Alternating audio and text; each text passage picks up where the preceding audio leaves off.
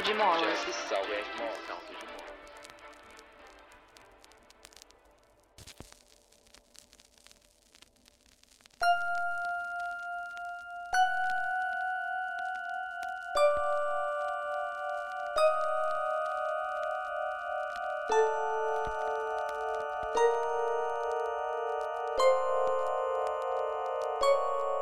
Eu estava encantado, encantado por aquela sombria e nevoada primavera vermelha, pela sombra de morte violenta que perambulava por ela, naquelas noites de oito anos atrás, a sombra de Jack Salto de Molas. Na Nova Inglaterra, a chamam de Primavera Vermelha. Ninguém sabe por quê. É apenas uma expressão que os mais velhos usam. Dizem que acontece uma vez a cada dez anos. Porém, o que aconteceu na Universidade de New High naquela específica Primavera Vermelha de 1968 foi diferente. Talvez também haja um ciclo para isso, mas se alguém sabe qual é, nunca disse. No New High, a Primavera Vermelha começou no dia 16 de março. O inverno mais frio dos últimos 20 anos terminou naquele dia. Era possível sentir o cheiro do mar a 30 quilômetros a oeste da praia. A neve começou a derreter e as alamedas do campus ficaram cobertas de lama de neve derretida. As esculturas de neve do carnaval de inverno, por fim, começaram a derreter e a perder consistência. A caricatura de Lyndon Johnson diante da sede da Fraternidade Alpha chorava lágrimas de gelo derretido. A pomba diante do Minerva Hall perdeu suas penas congeladas e seu esqueleto de compensado se deixava ver tristemente em alguns lugares.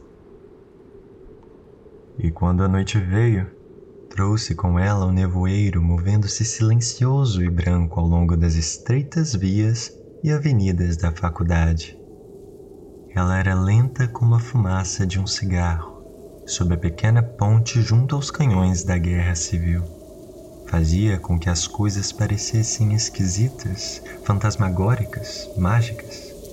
O estudante desavisado sairia da festa no campus em toda sua confusão radiantemente iluminada e vibrante com o som da jukebox, esperando ver um inverno de céu límpido e estrelado. E em vez disso, encontrava-se de repente no mundo silencioso e abafado feito de névoa branca deslizando lentamente, em que o único som era o de seus próprios passos e o gotejar suave da água caindo de antigas calhas. Você meio que esperava ver Gollum ou Frodo ou Sam passando às pressas, ou virar-se e descobrir que todos da festa desapareceram. Foram substituídos por um panorama enevoado de pântanos e talvez uma reunião de fadas.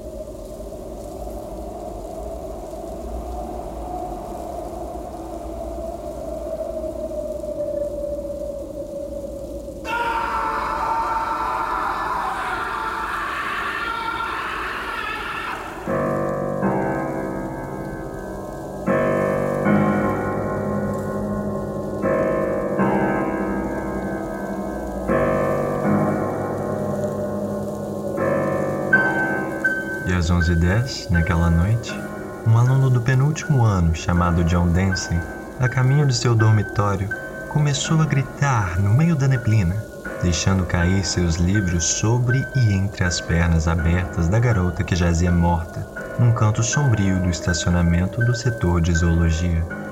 A garganta cortada de orelha a orelha, mas os olhos abertos e parecendo quase brilhar, como se ela acabasse de contar com sucesso a piada mais engraçada de sua jovem vida.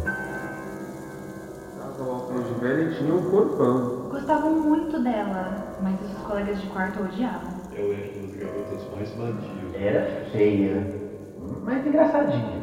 Era uma garota cheia de vida. Falava pouco e nunca sorria.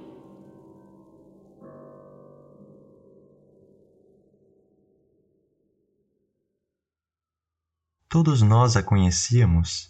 Seu nome era Gayle Quirman e estudava arte.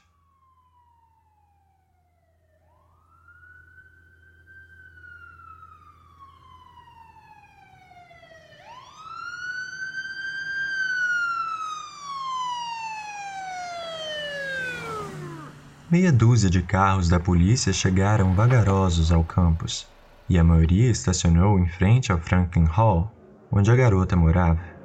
Passei por eles, indo à minha próxima aula.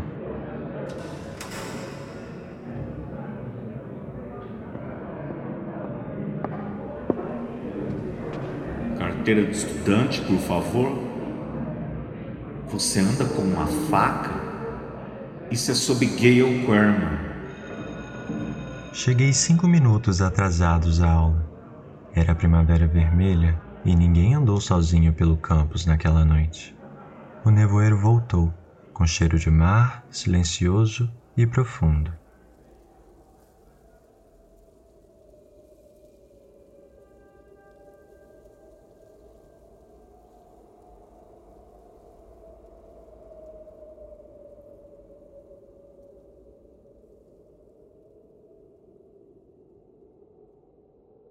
Volta das nove horas, meu colega de dormitório invadiu nosso quarto, onde eu estava preparando um ensaio sobre Newton desde as sete. Meus olhos ardiam. Pegaram o sujeito. É o namorado dela, um, um tal de Carlos Amalara.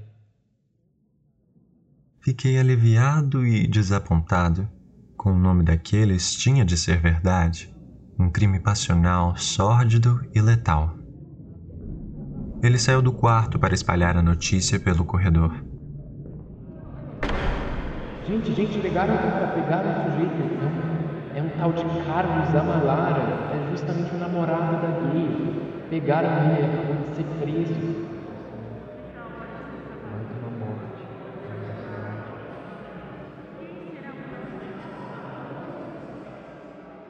Reli meu ensaio sobre Newton e, como não consegui entender o que o próprio tentara dizer, rasguei o papel, recomecei.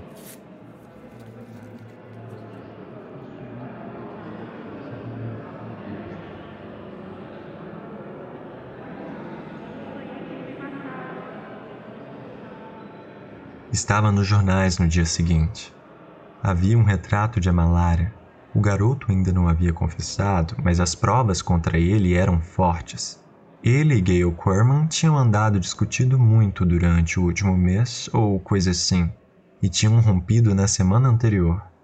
O colega de dormitório de Amalara disse que ele ficou melancólico. Num baú embaixo da cama dele, a polícia encontrou uma faca de 16 centímetros e uma foto da garota, aparentemente cortada com uma tesoura.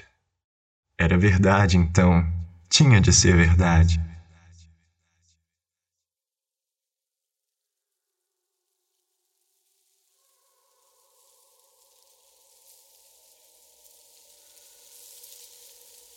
O nevoeiro voltou naquela noite. Não aos poucos, como os passos de um gatinho, mas esparramando-se silencioso e de forma inconveniente. Naquela noite saí para andar. Estava com dor de cabeça e queria respirar ar puro, sentindo o cheiro úmido e enevoado da primavera que aos poucos derretia a neve, deixando pontos da grama descobertos.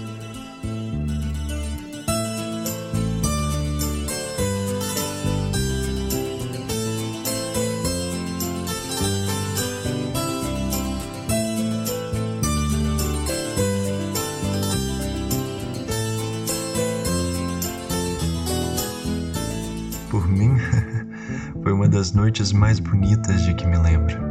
As pessoas com as quais eu cruzava sob os postes de luz eram sombras murmurantes e todas elas pareciam casais apaixonados, andando de mãos dadas e de olhos uns nos outros. A neve derretida pingava e escorria, pingava e escorria. De cada bueiro escuro ouvia-se o barulho do mar, um sombrio mar de inverno agora em plena vazante.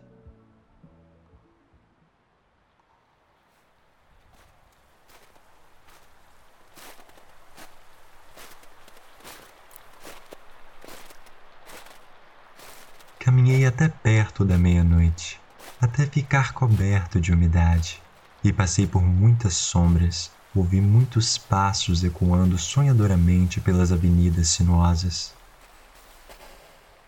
Quem poderia dizer que uma daquelas sombras não era o homem ou a coisa que veio a ser conhecida como Jack Salto de Molas?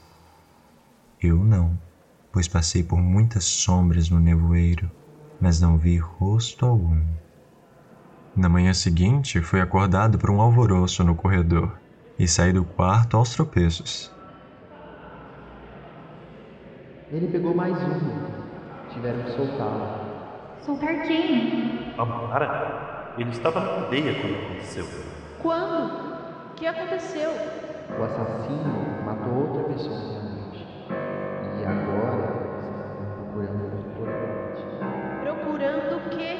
A cabeça da garota.